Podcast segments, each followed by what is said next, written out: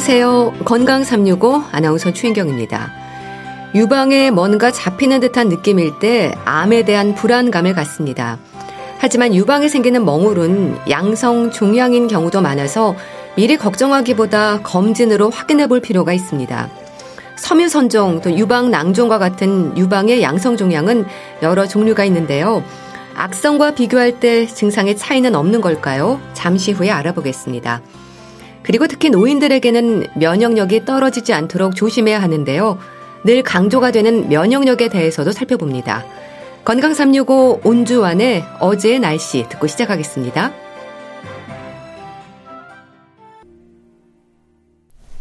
KBS 라디오 건강 365 함께하고 계십니다. 유방암에 대한 부담 때문일까요? 자가 진단으로 유방 상태를 확인하는 분들이 많습니다. 그러다 가슴에 멍울이라도 잡히면 당황하고 불안한 마음을 갖는데요. 가슴에 멍울이 느껴진다고 해서 모두가 암을 의심해야 할까요? 유방외과 전문의 이윤숙 원장과 함께 합니다. 안녕하세요. 네, 안녕하세요. 반갑습니다. 네, 반갑습니다. 가슴에 뭔가 잡히는 걸 우연히 알게 되는 경우가 있습니다. 목욕탕에서 세신사가 좀 이상하다는 말을 해서 병원에 가기도 하는데 걱정으로 오시는 분들 많죠?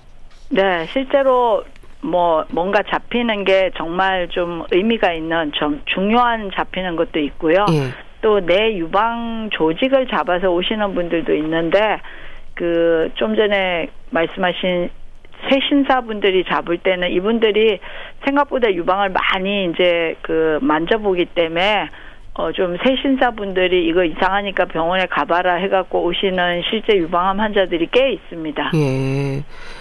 근데 사실 걱정만 하지 말고 검사를 받으면 되는데 계속 주변 사람들 얘기를 들으면서 불안해 하거든요. 멍울을 비롯해서 유방에 생기는 증상들이 많은 건 왜 그렇습니까? 이게 유방이 이제 뭐 아주 말랑말랑한 이런 젤 같으면 그 뭐가 만져져도 금방 알 텐데 예. 실은 네. 유방 조직 자체가 젤 같지는 않아요. 이게 좀 딱딱한 조직도 있고 또 이제 말랑말랑한 부분이 있다 보니까 또 이제 생리를 하시는 분들은 생리 주기에 따라서 좀 더 딱딱한 시기가 있고 네. 좀 풀어지는 시기가 있다 보니까 이게 이제 진짜 만져지는 게 이게 뭔가 혹이 생겨서 혹은 암이 생겨서 만져지는 건지 아니면 그냥 내 유방 조직이 만져지는 건지를 구분하는 게 생각보다 그렇게 쉽지는 않아요. 네. 이게 이제 병이 많이 진행되면 당연히 구분이 되지만 병이 초기에 이제 생길 때는 대부분은 비촉지 그러니까 만져지지 않거든요. 그런 예. 것들은 대부분 뭐 초음파 검사를 하든 어 유방 촬영을 하든 이런 검사에서 발견되는 경우가 많고 그렇지만 이제 환자들은 유방암의 가장 흔한 증세가 이제 뭔가 만져지는 거다 보니까 그 뭔가 만져지는 게 이게 내 유방인지 어, 또 만져보면 대부분 좀 아파요 이게 음. 그러다 보니까 뭔가 병이 생긴 거 아닌가 이렇게 이제 걱정을 하시게 되고 어, 또 이제 호르몬 주기에 따라서 주기적으로 통증이 올 때는 그래도 호르몬 주기 때문에 그런가 보다 이렇게 또 이제 위안을 삼으실 수가 있는데 네. 호르몬 그 생리 주기와 관계없이 또 통증이 어떤 때는 아무 어, 어떤 일정 패턴이 없이 갑자기 나타나는 경우들이 꽤 있거든요.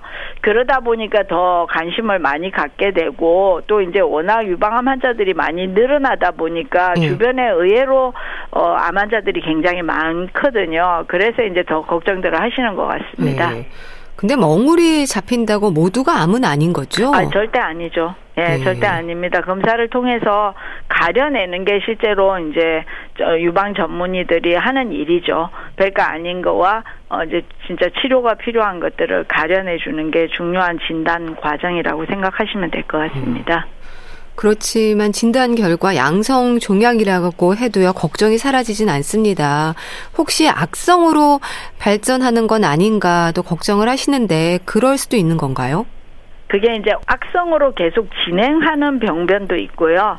악성이랑 전혀 무관한 병변도 있기 때문에 예. 대부분은 이제 조직 검사를 하면 어떤 것들은 놔두면 이제 좀 이게 세포가 형태도 깨지고 또 이제 형태가 깨지다가 또 이제 상피내암 같은 이런 좀 이제 그 시간에 따라서 변화할 수 있고 암의 위험도가 높은 혹들은 대부분 제거를 이제 권유하고 예. 젊은 여성들한테 또 여성들한테 가장 흔한 양성 혹이 이제 섬유선 낭종이나 뭐 섬유선종 이런 이런 것들은 암하고는 아무 관계가 없기 때문에 예. 그런 것들은 대부분 있다 하더라도 어 치료가 필요 없습니다. 예. 또 이럴 수도 있을 것 같아요. 멍울이 아닌데 멍울로 생각하거나 생리 전에 단단한 느낌을 혹으로 의심하거나 이런 분들도 있지 않나요? 아, 많습니다. 실제로 그런 분들이 어 정말 뭐 암이 생겨서 만져져서 오시는 분들보다 예. 지금 말씀하신 생리 전에 딱딱하고 또 아프고 뭐 뭔가 또 내가 뭔가 만져진다고 느껴서 오시는 분들이 훨씬 많죠. 예. 그래서 그런 것들은 오시면 이제 대부분 간단하게 유방 촬영이나 유방 초음파를 통해서 아 이거는 본인의 유방 조직이니까 뭐 너무 걱정하시지 말라 이러면 또 이제 대부분은 통증이 사라집니다. 네. 그렇게 의심되는 부분이 있을 때 병원에서 확인을 하고 안심하는 게 역시 좋지 않을까 싶은데요. 그럼 진료실에서 만져보는 촉진으로도 양성과 악성을 구분할 수 있는 부분들은 없나요? 병이 아주 진행이 된 상태에서는 당연히 구분이 됩니다. 뭐 눈으로 어떤 때는 보기만 해도 암이 생겼구나 하는 걸 알 수 있거든요. 네. 그게 이제 병이 많이 진행되면 피부도 함몰이 되고 그다음에 이제 젖꼭지도 이제 뒤로 이렇게 당겨서 들어가기 때문에 원래 함몰 유두가 아닌데 어 젖꼭지가 자꾸 그 이 유방 벽 쪽으로 벽 쪽으로 당기는 느낌이 있고 딱딱해지면 그거는 당연히 그냥 눈으로도 알 수 있고 또 이제 만 져서도 알 수가 있는데 네. 초기 병변은 만져져서 우리가 흔히 이게 암이다 아니다를 구분하는 거는 굉장히 어렵습니다. 네. 특히 이제 젊은 친구들 뭐 사춘기나 아주 젊은 여성들 20대 여성들은 그 혹이 만져진다고 하더라도 섬유선 종이나 뭐 이런 양성 결절인 경우들이 암보다는 훨씬 더 많기 때문에 예. 어뭐 아주 젊은 여성들이 뭐가 좀 잡힌다고 해서 그거를 그냥 지레 암으로 생각해서 뭐 공포에 떨거나 그러실 필요는 없을 것 같습니다. 네. 그렇지만 이제 없던 전혀 없던 혹이 40세 이상에서 갑자기 전혀 내가 아무것도 못 느꼈는데 어느 날 샤워하다가 만져보니 뭔가 유방에 혹이 생긴 것 같다. 이런 것들은 좀 바로 병원에 가셔야지 되는 그런 어 증상이라고 생각을 하셔야지 될 것 같습니다. 네. 그 진단을 위해서 유방 촬영술부터 진행할 텐데요. 추가로 유방 초음파를 하는 경우도 있다고 들었습니다. 네, 이제 대부분 저 우리나라의 유방암 환자들이 이제 40대 그러니까 35세부터 유방암이 쭉 많이 증가하다가 40세 그리고 45세에서 55세 사이의 환자들이 가장 많거든요. 네. 그러면 이제 이 나이에 있으신 유방들은 유방 촬영을 하게 되더라도 이게 이제 우리가 흔히 치밀 유방이라고 하는 것들이 유방 실질 조직이 기름 조직에 비해서 많기 때문에 그 사진을 찍어 보면 하얀 부분, 까만 부분이 이렇게 섞여져 있는데 네. 하얀 부분이 대부분 유방 실질 조직이거든요. 유방은 이제 젖을 만들고 젖을 나르는 유관인데 그 실질 조직이 빼곡히 있으면은 그게 하얗게 보이거든요. 네. 그래서 하얗게 보이는 바탕 위에 암이 생겨도 하얗게 보이기 때문에 우리가 하얀 도화지 위에 하얀 어, 돌멩이를 그린다 하더라도 잘 안 보일 거 아니에요, 그죠? 예, 예. 그래서 이제 치밀 유방 때는 유방 촬영술에 조이 정확도가 떨어지는 거죠. 조그마한 혹 같은 거는 못 찾으니까. 그래서 이제 그런 거를 단점을 보완하기 위해서 이제 유방 초음파를 봐서 정말 혹이 없는지 이런 거를 구분해 드리면 되고 최근에는 또 유방 촬영술이 우리 CT를 찍듯이 이렇게 3D로 아. 단청 촬영처럼 찍는 방법들이 있거든요. 네. 그래서 밀도가 조밀하신 분들은 그거를 이제 우리가 토모 신세시스 뭐 이렇게 이제 한국말로는 어, 이게 유방 사진을 찍는 거하고 똑같은데 소프트웨어적으로 3D로 이거를 다 이렇게 그 어, 단층 촬영처럼 만들 수가 있습니다. 네. 그래서 네. 밀도가 높은 사람들한테 혹처럼 보였던 것도 이렇게 그 3D로 단층화 시켜보면 아, 이거는 유방 조직이구나 하는 것들을 알 수가 있기 때문에 그런 경우에는 또 초음파를 안 해도 되는 경우들이 꽤 있습니다. 네. 일단 멍울의 원인을 확인하는 게 빠른 치료의 시작일 텐데요. 비증식성, 증식성 구분되는 병소가 있던데요. 네, 이제 보통 비증식이다, 증식이다 이런 것들은 이제 조직 검사를 해서 나오는 결과거든요. 이제 우리가 어떤 혹을 발견하고 이게 암인지 암이 아닌지 또 양성이라 하더라도 이게 암으로 갈 수 있는 건지 아니면 그냥 내버려둬도 되는 건지 이런 것들을 구분하는 방법이 이제 조직 검사고 조직 검사는 과거에는 이제 대부분 뭐 절개를 해서 수술처럼 해서 조금 혹을 떼어갖고 하다 보니까 좀 하기가 어려워서 옛날에는 많이 안 했다면 요새는 그냥 엉덩이 주사 맞듯이 네. 침이 들어가서 다 하거든요. 네. 바늘이 들어가서 하다 보니까 요새는 이제 그냥 어 조직 검사를 많이 합니다. 왜냐하면 괜히 불안하게 지켜보는 음. 것보다 네. 빨리 검사해서 그냥 확인하는 게 환자도 편하고 이제 의사 입장에서도 오진할 확률이 없어지니까 이제 대부분 침생검이라고도 하고 뭐 총조직 검사라고도 하는데 이제 바늘이 들어가서 조직 검사를 해보면 세포를 이제 어 보면 어떤 세포는 증식 그러니까 세포가 계속 분열하거나 좀 증식하는 세포들을 가지고 있으면 그런 것들은 이제 증식성 병변이니까 대부분 좀 제거를 하게 하고 네. 그 다음에 이제 비정식성인 것들은 좀 전에 말씀드린 뭐 섬유선 종이라든지 이런 것들은 대부분 비정식성 세포들을 가지고 있기 때문에 그런 것들은 굳이 어 제거를 할 필요가 없는 그런 것들을 구분할 때 쓰는 이제 지표가 되겠습니다. 예. 섬유 선종 얘기하셨는데 섬유 선종과 유방 낭종은 유방암 발생 위험이 있다 없다 어떨까요? 걱정하지 않아도 되는 건가요? 네 없습니다. 별로 관계 음. 없어요. 그냥 정상 유방 조직에서 암이 생기는 정도나 섬유선 종이나 섬유선 낭종에서 암이 생기는 정도는 거의 동일하다고 생각하시면 됩니다. 네. 그럼 유방이 아니라 또 겨드랑이 쪽으로 혹이 만져지는 듯한 느낌도 좀 확인해 볼 필요가 있는 건가요? 네, 이제 그 겨드랑이도 실은 대부분 환자들이 뭐 불룩해졌다, 뭐 통증이 있다, 그 다음에 오른쪽과 왼쪽이 많이 다르다 이런 증세들로 병원을 찾게 되시는데 어 대부분은 별 문제가 없는 경우들이 많아요. 네. 겨드랑이에 이제 기름 조직도 있고 부유방이라고 그래서 약간의 유방 조직이 있으신 분들이 있거든요. 이런 분들이 체중이 늘게 되면 겨드랑이가 많이 좀 불룩해지거든요. 네. 그러면은 마치 혹시 유방암 걸린 거 아닌가 하고 아, 오시는데 아, 네. 대부분은 특별한 병변이 없는 경우가 많고 유방암이 진행을 하다 보면 겨드랑이 림프절에 이제 임파선 흔히 우리가 임파선 비대 뭐 임파선 어, 증대라고 하는데 이제 임파선이 커지면 또 이제 만져질 수가 있습니다. 네. 근데 최근에는 또 코로나 예방 접종을 어 하면서 코로나 예방 접종을 하면 임파선이 커지는 분들이 꽤 있거든요. 네. 그러면 이제 마르신 분들은 어 예방 접종하고 뭐 한두 달 안 된 것 같은데 뭔가 겨드랑이에서 음, 네. 동글동글하게 이 뭐 알갱이 같은 게 왔다 갔다 한다든지 그 동글동글한 게 어떤 때는 뭐 콩같이 왔다 갔다 할 때도 있지만 어떤 때는 꽤 크게 음. 꽤큰 뭐 이런 우리 조약돌 같이 조약돌 네. 같은 게 왔다 갔다 한다고 오시는 경우들도 있어서 네. 뭐가 만져진다고 해서 다 유방암으로 생각하실 필요는 없겠고 일단 겨드랑이가 뭔가 좀 이상하다고 느낀다면 네. 그거는 또뭐 다시 또 검사를 검사를 음. 또 하라고 말씀을 드리는데 예. 전문가를 예. 찾아서 예. 그거는 구분을 하시면 쉽게 구분이 가능합니다. 예.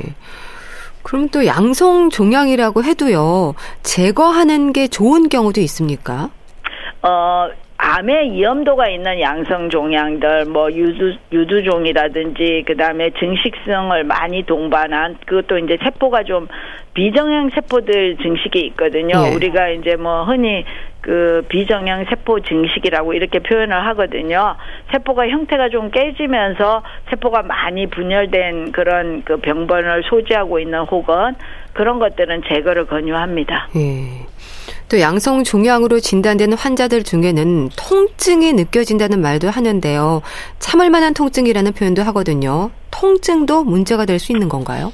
통증은 실은 뭐 문제가 안 된다고 생각을 하셔야지 되는데 통증이 이제 대부분 심한 통증을 유발하는 거는 염증이에요. 네. 가끔 이제 아기 젖먹이다가 그 저기 우리 수유부가 막 유방이 너무 아파갖고 벌겋게 되고 막 이러면 응급실로 가게 되는데 그 통증은 보통 참을 수 없는 통증이에요. 네.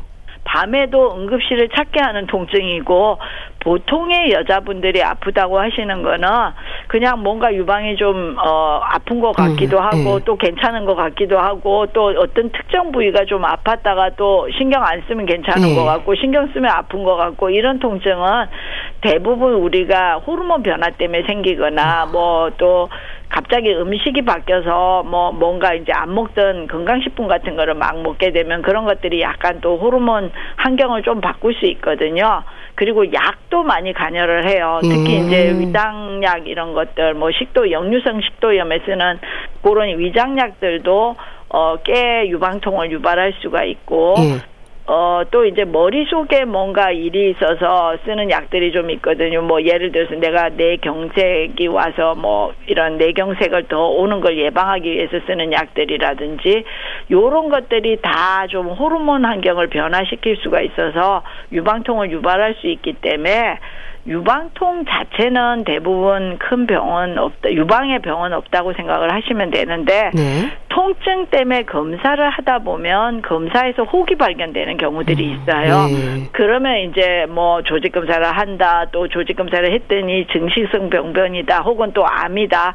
뭐 이러면 그때부터는 병이 되는 거거든요. 네. 근데 환자분들은 아, 이 혹 때문에 내가 통증이 생겼구나. 이렇게 생각해서 아. 통증이랑 병을 연관을 시키는 있는데 실은 그거는 별 관계가 없고 우리가 이제 사춘기 때 유방 처음 생길 때 혹은 어 임신했을 때 이제 아기 낳고 나서 젖이 막 불잖아요. 네. 젖이 막불때 유방이 되게 아프거든요. 근데 그거를 아무도 병이라고 하지 네, 않잖아요. 그렇죠. 그거는 당연한 뭐 원래 젖 먹이는 게 힘든 거야.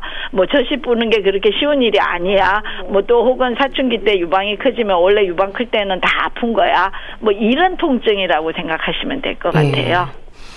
그럼 유방의 양성 종양에 있어서 크기나 증상이 폐경 전과 후가 좀 다릅니까? 폐경 전이 오히려 더 통증을 유발한다고 생각을 많이들 하고요. 통증 자체는. 근데 암의 증상은 별로 다르지가 않아요. 음. 다르지가 않는데 단지 이제 젊은 여성들한테 유방암이 생길 때는 조금 더 뭐라 그럴까 넓게 이렇게 좀 유방 전체가 딱딱해진다고 느낌이 더 있고 좀 할머니들이나 나이가 드신 분들이 유방암이 생길 때는 돌멩이가 만져지는 그냥 조약돌이나 그게 크면 조그만한 이제 조약돌이 아니라 좀 더 큰 돌멩이가 만져지는 네. 그런 느낌이 조금 다르다고 생각을 하시면 될 것 같아요. 네. 유방에 뭔가 만져지거나 할 때 기억해둬야 하는 부분들이 있을 것 같습니다. 근데 병원에 가면 언제부터 멍울이 만져졌는지 많은 걸 물어보지 않습니까? 네. 물어보는데 그게 이제 과거에 만져지던 것들이 유방 조직이 만져진 건지 아니면 지금 진짜 뭐 어떤 문제가 있는 어 덩어리인지 이런 것들을 환자가 잘 어, 대부분은 잘 기억을 못하기 때문에 음. 내가 설령 기억을 못한다고 해서 진단을 못하는 건 아니기 때문에 크게 염려를 안 하셔도 되고요.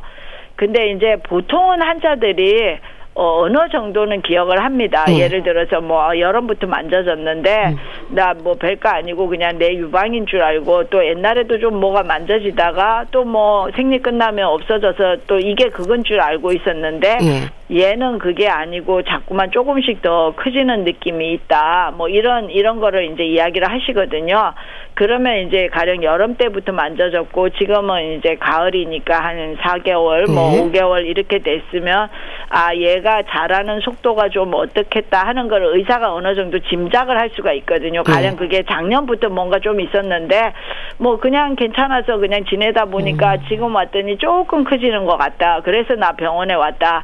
그러면 그 속도는 확연히 다르지 않습니까? 네, 여름부터 그렇죠. 갑자기 쭉쭉쭉 커졌다든지 그다음에 뭐 한 1년 전부터 있었는데 나는 신경 안 썼어. 뭐 이러는 거랑은 차이가 있기 때문에 그런 병력을 통해서 좀 아 이 암은 꽤 악성도가 높아서 빨리빨리 자라는 거니까 좀 우리 또 빨리빨리 서둘러서 뭔가를 음. 검사도 빨리 하고 치료도 좀 빨리 해야지 되겠다 이렇게 이제 판단을 내릴 수 있는 거고 또 이제 뭐 한참 오래됐는데 막상 병원에 와서 이제 뭔가 치료를 하려고 하는데 나 한 뭐나한 2주 있다가 진짜 중요한 뭐뭐 뭐 면접도 있고 예를 들어서 음. 중요한 뭔가 인생에 뭐 아니면 우리 아들을 결혼시킨다 보통 이런 것들은 주로 이제 나이 드신 분들이 천천히 자라기 때문에 가령 뭐 2주 뒤에 나 아들 결혼시키고 치료받으면 안 돼. 뭐 이런 거 아. 물어보시거든요. 네. 그러면 이제 그런 것들을 약간 감안해서 아, 뭐 환자분은 2주 뒤에 치료해도 뭐 아무 상관없으니까 그럼 그때 오셔서 하자든지 뭐 이렇게 되는 거죠. 네. 그래서 그런 것들은 진단 자체를 하는 데는 아무 뭐 그걸 모른다고 해서 진단을 내리는 데는 전혀 지장이 없으니까 그것 때문에 어 답을 못 한다고 해서 네. 괜히 스트레스를 받으실 필요는 없어요. 네. 참 유방에 생길 수 있는 증상들이 많은 것 같은데 이제 유방암에 대한 걱정이 가장 크지만요. 다른 유방 질환들에 대해서도 관심을 가질 필요가 있지 않을까 싶습니다. 평소 어떤 부분들을 살피고 확인하면 될까요? 가장 중요한 질환은 유방암이다 보니까 네. 유방암 말고는 뭐 그렇게 큰 질환은 없어요. 뭐 말씀드린 증식성 뭐 병변이나 혹은 비정형 세포 증식도 결국은 이게 암으로 갈 건지 아닐 건지를 이제 우리가 판단해서 치료를 하는 거다 보니까 초기에는 대부분 아무 증세가 없기 때문에 환자가 느끼는 거는 별로 없어서 네. 뭔가 증세가 생겨서 올 때까지 기다리기보다는 실은 정기 검진을 하시는 게 유방암은 조기 발견에 가장 좋은 방법이거든요. 네. 그래서 뭐 내가 뭔가 돌멩이 같은 혹은 바위 덩어리 같은 어떤 덩어리가 만져져서 병원에 가기보다는 뭐 항상 좀 검진을 받는다 이렇게 생각하시면 될 것 같고 우리나라 여성들은 굉장히 조기 검진을 잘 음, 하십니다. 예. 그래서 뭐 유방암이 굉장히 초기에 대부분 발견되니까 지금처럼 잘 해오셨던 것처럼 잘 하시면 될 것 같습니다. 네. 정기검진이라고 한다면 엑스선 촬영과 뭐 초음파를 함께 하면 되는 건가요? 어, 젊은 여성들은 할 수 없이 초음파를 같이 하는 게 좋고요. 뭐, 배경에 오면 대부분 엑스선 검사가, 어, 밀도가 이제 유방 밀도가 많이 떨어지기 때문에 엑스선 검사로도 충분해지는 경우들이 많은데, 음. 어, 그거는 이제 사진을 찍어보면 뭐 너무 치밀 유방이라서 초음파가 필요할 때는 꼭 추가 검사를 하라고 또 거기에 이렇게 자세하게 안내가 있기 때문에 네. 안내를 따르시면 될 것 같고요. 또 검진과 검진 사이라도 내가 뭔가 이상한 게 만져진다든지 이상한 느낌이 있다든지 이럴 때는 실은 병원에서 한 번 더 확인하시는 게 안전합니다. 뭐 저 우리가 병원 가기가 별로 어려운 나라가 아니거든요. 네. 도처에 병원들이 많고 또 유방 전문 클리닉들이 굉장히 많기 때문에 뭐 쉽게 병원에서 그냥 빨리 확인하시는 게 훨씬 더 안전한 방법일 것 네. 같습니다. 자, 그럼 악성과 양성의 차이로 좀 기억할 만한 증상으로 가장 우선 하는 부분이 있다면 좀 알려주세요. 음, 악성 병변들은 있다 없다 하지는 않아요. 뭔가 예. 한번 있으면은 계속해서 더 진행하지. 이게 어 어느 날 있었는데 뭐 없어졌 고 이러지는 않기 때문에 뭔가 처음에 생겼던 게 없어지지 않고 계속 뭔가가 더 단단해진다든지 혹은 처음에는 긴가민가 했던 것들이 아 이거는 확실히 뭐가 잡히는데 이런 것들은 좀 악성의 소견이라고 생각을 하셔야지 될 것 같고요. 네. 그 다음에 이제 어 좀 유방이 딱딱했는데 생리 끝나고 나니까 뭐 싹 없어지고 또 전혀 괜찮은 이런 것들은 대부분 생리 주기에 따른 변화라고 생각을 하시면 될 것 같고 예. 실은 어, 거듭 말씀드리지만 환자가 어떤 증세를 가지고 이건 양성이야, 이건 악성이야, 이거를 구분하는 거는 굉장히 어려워요. 음. 전문가들도 어, 뭐 저도 뭐 평생 유방암 환자들하고 몇십 년을 지냈지만 음. 어, 이렇게 내가 손으로 만져서 아, 이건 틀림없이 악성이야. 이런 환자들은 병이 진행된 환자들이지 예. 절대 뭐 아무 보기에 아무 이상 없는 환자들도 검사해 보면 암이 있는 환자들 의외로 많거든요. 예. 그래서 그냥 뭐 나의 어떤 증세로 이건 악성일 거야, 이건 양성일 거야 이렇게 판단하는 거는 꽤 위험합니다. 네, 알겠습니다. 네. 오늘은 유방에 생길 수 있는 종양에 대해서 자세히 알아봤는데요. 유방외과 전문의 이윤숙 원장과 함께 했습니다. 감사합니다. 네, 감사합니다. KBS 라디오 건강 365 함께 하고 계신데요. 엘리 굴딩의 How Long Will I Love You 듣고 다시 오겠습니다. KBS 라디오 건강 365 함께 하고 계십니다. 외부에서 들어온 병원균에 저항하는 힘, 면역력에 대한 설명입니다. 건강을 얘기할 때 빠지지 않는 단어가 면역력입니다. 면역력은 어떻게 확인할 수 있는 걸까요? 대한의사협회 백현욱 부회장과 함께 합니다. 안녕하세요. 네, 안녕하십니까. 면역력을 얘기할 때 생존을 위한 필수적인 힘, 능력이라고 하지 않나요? 어떤 의미일까요? 왜 우리 생명체가 살아가면서 뭐 너무나 당연히 외부로부터 다양한 자극이나 그리고 이물을 우리가 접하게 되죠. 예. 이런 외부 자극 인자는요, 병원체가 될 수 있는 바이러스나 세균, 곰팡이, 기생충 같은 것도 있고요. 이런 미생물들. 예. 그것 외에도 음식물이나 뭐 화학물질, 약이나 꽃가루. 그러니까 한마디로 얘기해서 원래 내 몸이 아닌 다양한 물질들을 말하게 되죠. 이것들이 침입하는 것을 우리 몸에서 방어하는 능력, 이것을 우리가 면역력이라고 표현합니다. 예. 그래서 면역력은 우선 나 자신이냐 아니면 자신이 아닌 물질이냐를 구별을 하고요. 그래서 외부로부터 침투한 것이다 라고 결론을 내리면 예. 여러 가지 방법으로 제거하거나 방어해서 신체를 보호하니까 결국 이거는 한마디로 생존을 위한 필수 능력이다 할 수 있지 않겠습니까? 네. 그렇네요. 그런데요, 면역력을 높인다, 뭐, 떨어진다는 말도 하지만 타고난 면역력이라는 표현도 하지 않습니까? 맞습니다. 지금 사실 말씀 주신 게 굉장히 양쪽이 좀 그 모순되잖아요. 어, 면역력을 높인다라는 뜻은 뭔가 이제 우리가 조정이 가능하다는 뜻이다라는 거고요. 예. 타고난 면역력이란 표현은 태어날 때부터 가지고 있다는 뜻이니까 사실 두 가지가 좀 상반된 게 되죠. 예. 그래서 보니까 실제로 면역력이 두 종류로 나뉜다는 걸 알 수가 있었습니다. 즉, 한 가지는 태어나면서 어, 가지고 있는 자연 면역력이고 그다음에 또 하나는 생명체가 살아가면서 후천적으로 얻어지는 획득 면역력 이렇게 두 가지로 우리가 나누겠습니다. 예. 그 자연 면역력과 획득 면역력에 대해서 좀 구체적으로 설명해 주세요. 선천적인 것과 후천적인 것으로 구분이 되는 건가요? 음, 자연 면역력을 우선 말씀드리면요. 태어나면서 이미 가지고 있어서 즉 선천적으로 타고났다라는 것을 의미하게 되겠죠. 네. 이건 뭐 이름만 봐도 그렇게 생겼네요. 그렇죠? 그래서 이런 선천적인 거는 어떤 걸 생각을 할 수 있냐면 네. 우선 물리적인 자연 방어벽이 있을 수 있고요.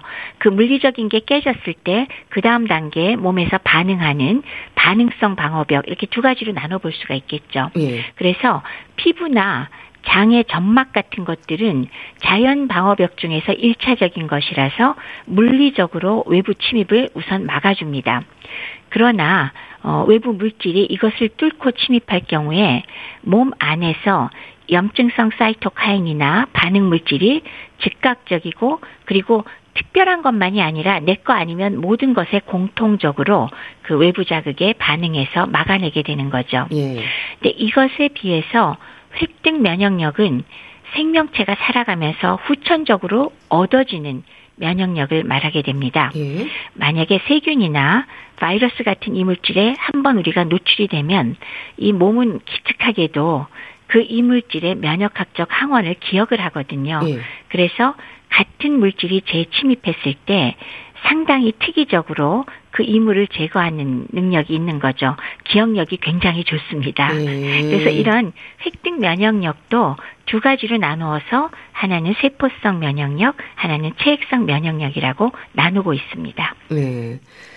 사이토카인이라고 이제 많이 우리가 들어보긴 했습니다. 이 사이토카인이 면역력의 변화를 가져오는 건가요? 사이토카인이라는 게 결국 이제 염증성 보통 사이토카인이라고 많이들 얘기를 하잖아요. 네. 그래서 사이토카인 자체는 주로 면역계 세포에서 분비되는 물질로서 저분자 단백질로 이루어져 있습니다. 그럼 얘들이 어떤 일을 하느냐? 세포와 세포 사이에 상호 작용에도 관여하고요. 네. 또 주변 세포에도 영향을 미치도록 그런 역할을 하고요. 이런 사이토카인을 방출하는 세포로서는 대식 세포라고 아까 왜 선천성 면역에 중요한 역할을 하는 거거든요. 그리고 또 림프구, B 림프구나 T 림프구 같은 것들이 속할 수 있고요. 예. 여러 가지 면역 세포가 대부분 포함해서 어, 사이토카인을 분비하게 됩니다. 그래서 면역 세포를 목적 부에다가 모아놓는 기능도 하고요. 그다음에 T 세포 같은 경우에는 면역계 세포의 분할을 유도하는 기능도 하고 예. 면역계 자체를 전반적으로 활성화시키기도 하고 이물질을 제거하는 기능 등으로 즉 몸을 방어하는 시스템인 면역 염증 반응에 관여하는 것 이것이 사이토카인입니다. 그럼 이렇게 이제 자연 면역력과 획득 면역력이 갖는 의미가 뭔가요? 느닷없이 왜 두 개로 나눌까 굉장히 궁금하잖아요. 예. 자연 면역력은 우선 선천적으로 갖고 있는 것이다. 예. 첫 번째고요. 그렇기 때문에 어떤 특별한 물질에만 반응하는 게 아니고 나 자신이 아니라고 이물이라고 판단이 되면 바로 반응한다. 그래서 어, 비특이적으로 작동한다는 게 우선 첫 번째 특성이고요. 예. 두 번째는 이물질이라고 감지를 하면 즉각적으로 반응한다. 즉 시간이 지나서 반응하는 게 아니라 즉각적으로 반응한다는 그런 특성을 갖고 있습니다. 그래서 말씀드렸듯이 피부와 점막 같은 물리적 방어벽이 있고요. 예. 대식세포, 자연살해세포, 백혈구 같은 여러 가지 면역세포가 작용 해서 외부 침입자를 방어하는 역할을 일차적으로 하게 됩니다. 예. 근데 이것에 비해서 후천 면역이라는 것은 자연 면역력 대비 2차 방어벽이라고 할 수 있습니다. 어, 주로 그 침입자 항원에 대한 기억을 어, 내내 가지고 있고 어, 다시 이 항원이 몸에 들어왔을 때 아주 강하게 반응하는 게 특징이죠. 예. 그래서 이러한 특정 항원에 대한 항체를 분비하는 세포는 보통 림프구 중에서도 비림프구가 분비를 하고 예. 여기에는 우리가 왜 맨날 면역 무슨 글로불린 그런 얘기 많이 듣잖아요. 예. 뭐 면역 글로불린 G라든지 M이라든지 음. 이런 것들이 항원하고 반응해서 세균을 제거하는 기능을 하게 되죠. 그래서 이것을 어 체액에 있다 그래서 체액성 면역력이라고 하고요. 예. 반면에 T 림프구가 담당하는 것은 세포성 면역력을 담당하고 있어서 이 두 가지 세포가 그 각각 그 2차 방어벽인 후천 면역을 구성하고 있습니다. 네. 이런 면역력을 키우고 조절하는 데 있어서 노화가 참 치명적이지 않습니까? 100세 음. 시대를 사는 지금은 아쉬움이 큰데요. 더 많은 관심과 노력이 필요하지 않을까 싶습니다. 맞습니다. 우리 왜 주변을 둘러봐도 다들 경험적으로 노인이 폐렴 같은 감염병에 잘 걸리고 네. 쉽게 사망까지 이른다는 거 누구나 잘 알고 있습니다. 네. 그래서 노화에 의한 면역력의 조절 기능 장애가 진짜 발생하느냐 하는 문제를 얘기할 수 있는데요. 결론은 맞습니다. 예. 노화에 의해서 기능 장애가 발생합니다. 즉, 노화 자체로 인해서 세포성 면역력도 감소하고요. 말초의 림프구 숫자도 감소하고요. 뿐만 아니라 체액성 면역력도 떨어져서 어, 우리 백신을 맞잖아요. 예. 거기에 대한 항체 반응력도 떨어지고요. 그다음에 장점막의 면역력 감소도 아주 확실하거든요. 그래서 노화를 인해서 이 장점막에서 분비되는 면역글로불린 A도 줄어들고 림프 조직도 감소하고 사이토카인의 생성과 반응도 감소하니까 예. 이러한 장점막 면역력도 감소하게 됩니다. 특히나 100세 시대에 노인의 면역력 유지하려는 노력은 사실은 치명적인 감염증과 이렇게 감염에 걸려서 사망률이 올라가는 음. 것을 확실하게 줄이고 건강 수명 증가도 기대할 수 있으니까 예. 정말 중요한 요소라고 할 수 있겠습니다. 예. 감염률이 증가하고 사망률은 높아지고 조심해야 하는 감염병은 많잖아요. 인플루엔자도 그렇고 폐렴, 대상포진 흔히 떠오르는 질환들이지 않나요? 아유, 잘 짚어주셨습니다. 예. 폐렴은 뭐 사망 원인의 1위니까 노인들의 예. 잘 알고 계시고요. 또 인플루엔자도 사실은 어, 쉽게 걸리면서 더해서 폐렴으로 진행하기 쉽지요. 그리고 우리 또 최근 3년 가까이 전 국민 아니 전 세계를 공포에 떨게 한 거 있잖아요. 코로나 19. 네. 그거 외에도 노인들은 요로 감염도 잘 생기고 피부 감염이나 잇따라서 파상풍이 발생할 수도 있고요. 또 대상포진에 쉽게 걸릴 수 있고 결핵 같은 게 재발할 수도 있고요. 예. 누워 계신 분들의 경우는 욕창에 감염이 되면서 관련 폐혈증 같은 거 흔히 일어납니다. 특히나 요 코로나19 대유행으로 인해서 그 사실은 전 국민이 이제 상식적으로 아, 고령층은 감염증이 생기면 중증으로 잘 진행되고 사망률도 높은 고위험군이구나 하는 거는 사실 우리 모두 다 잘 알게 된 그런 경향이 있습니다. 예. 교육 효과는 굉장히 높은 것 같아요. 예. 그렇죠? 예. 그러니까 대상포진을 비롯한 감염 질환들의 특징 중에 하나라고 한다면 면역력이 떨어지면 다시 재활성화된다는 건가요? 그렇죠.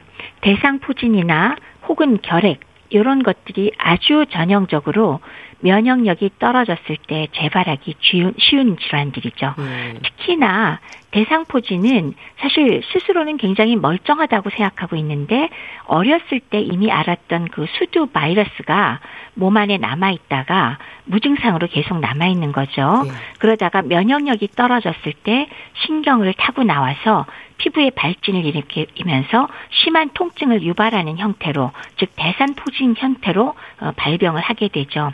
따라서 어, 간단히 말씀드리면 성인의, 노인의 대상포진의 주된 원인 어디서 새로 걸렸다기보다는 사실 걸릴 수가 일부 있긴 있습니다만은 네. 대개는 그 고령이나 면역 억제제를 사용했거나 장기 이식을 했다거나 에이즈 같은 면역력이 푹 떨어지는 것 이것 자체가 대상포진의 원인이다라고 말을 하면 조금 많이 건너뛴 걸까요? 그렇게도 우리가 표현할 네. 수 있을 것 같습니다.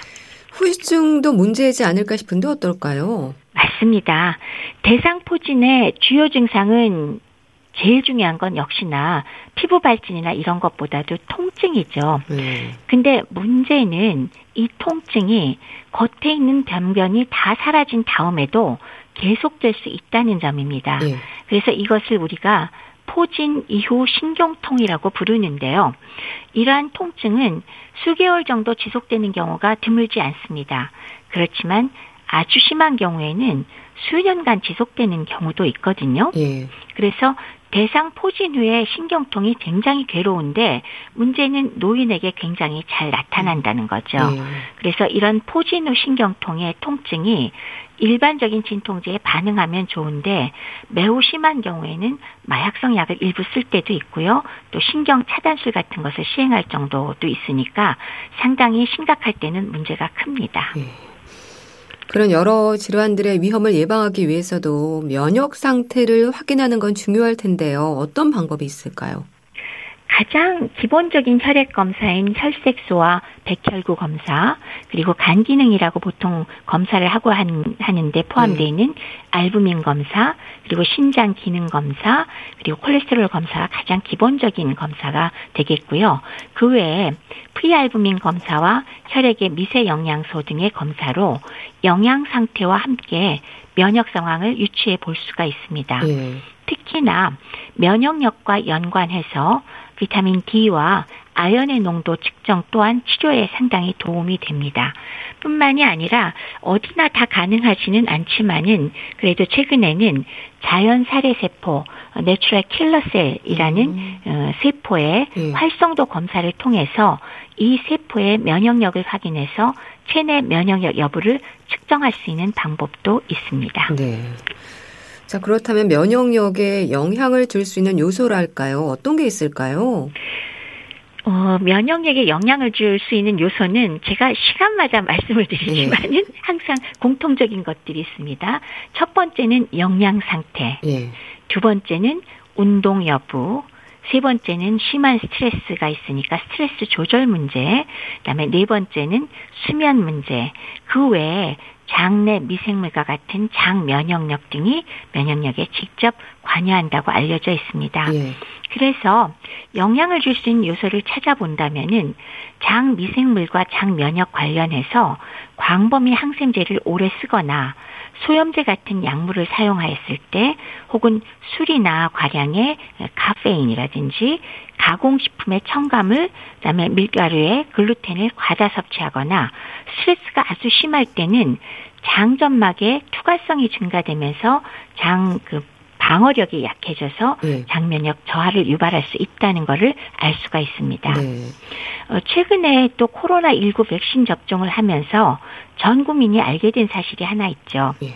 백신 후에 왜 통증이나 발열을 완화시키기 위해서 이브프로펜 종류의 소염 진통제는 쓰지 말고 아세토아미노펜을 쓰라. 뭐 이런 것들을 설명하면서 그때 나온 얘기가 있습니다. 네, 이브프로펜 같은 걸 많이 썼을 때 네. 항체가 생길 확률을 낮출 수가 있으니까 가급적이면 소염 진통제를 피하고 사용하더라도 좀 듀을 부작용을 일으키는 걸 써라 하는 것도 또 전 국민이 교육을 받았어요. 그리고 네. 실제 소염 진통제는 장점막의 손상을 어, 직접적으로 유발하기 때문에 역시나 장 면역 관련 문제가 생길 수가 있습니다. 예. 따라서 지금 말씀드린 요인들을 잘 조절하시면 면역력을 유지하거나 일부 증강시킬 수 있는 가능성이 있습니다. 예.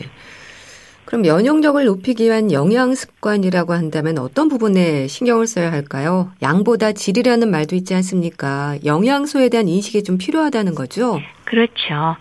그 영양이 부족하다는 게 뭐 꼭 양 물론 양도 굉장히 중요하지만 예. 양그 영양 결핍 중에서도 특히나 단백질이 부족하게 식사를 했다. 그러면은 세균의 침입에 대해서 피부와 점막의 장벽 기능을 직접적으로 저하시키고 또 면역 기능을 가진 림프구 숫자를 감소시켜서 세포 매개 반응을 저하시키는 그런 반응이 일어납니다. 네. 그러면 역으로 내가 아주 많이 많이 영양 섭취하는 거는 괜찮으냐, 즉 과도한 영양 섭취는 오케이냐, 그렇지 않습니다. 네. 과도하게 열량을 섭취했을 때는 당연히 비만을 초래하게 되고요. 네. 증가된 비만 세포는 T세포와 B세포의 균형을 저해하고 산화 스트레스를 증가시켜서 역시나 면역 시스템을 위협하게 되는 결과를 낳습니다. 예. 그리고 또 미세 영양소 중에서도 면역력과 관련이 높다고 알려져 있는 것들이 있습니다. 예. 비타민 A, D, E, C, 그리고 비타민 B군의 B6와 B12, 셀레늄이나 아연 같은 것들이 그 면역력과 관련이 높은데요. 그 중에서도 비타민 D하고 아연의 경우는 상당히 잘 알려져 있고 네. 보편적이긴 것이기 때문에 검사도 필요하고 부족할 경우에 어, 바로바로 바로 어, 보충을 해주실 필요가 있습니다. 네. 운동은 어떨까요? 면역력을 키우는 데 있어서 필수적인 요소로 꼽히긴 하는데 어떤 운동을 얼마나 해야 하는지는 사실 잘 모르는 경우가 많습니다. 운동이 왜 중요한가요? 운동 자체가 상당히 중요하다는 거 우리는 상식적으로 알고 있는데요. 네. 실제로 한 연구 결과를 봤더니 적절한 정도의 운동을 시켰더니 노인의 상기도 감염, 감기 증상을 29% 감소시켰답니다. 네. 그리고 여성에게서도 자연살해 세포 NK셀의 활성도도 증가시켰다고 하고요. 그런데 지나치게 과도한 운동은 괜찮으냐? 아닙니다.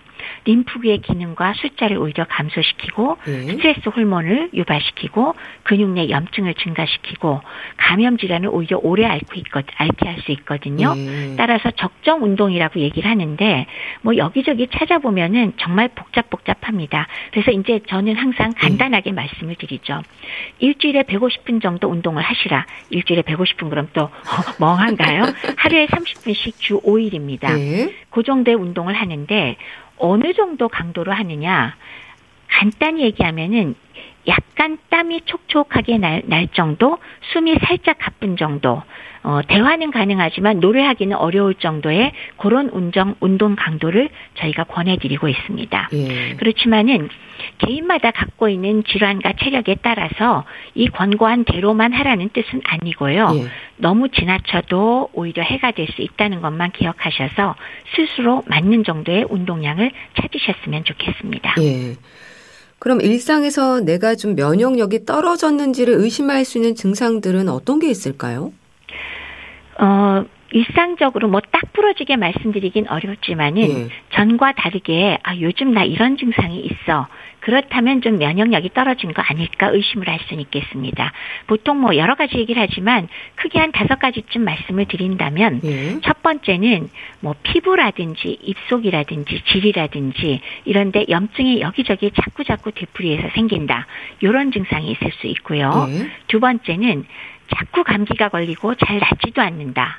그리고 세 번째는 전에 없던 대상 포진이 느닷없이 발생했다. 네 번째는 배가 자주 아프거나 설사가 자주자주 전에 비해서 생긴다. 그리고 마지막으로 다섯 번째는 전에 비해서 매우 피로하고 지속되고 체력이 떨어진 게 좋아지질 않는다. 이런 증상들이 전과 비교해서 나타났다면 아 나의 면역력이 좀 문제가 있지 않을까 네. 의심해 볼 수가 있겠습니다. 네, 알겠습니다. 자, 오늘은 노인들의 면역력 관리에 대해서 말씀 나눠봤는데요. 대한의사협회 백현옥 부회장과 함께 했습니다. 감사합니다. 네, 고맙습니다. 어반자 카파의 그날의 우리 보내드리면서 인사드릴게요. 건강365 아나운서 최인경이었습니다. 고맙습니다.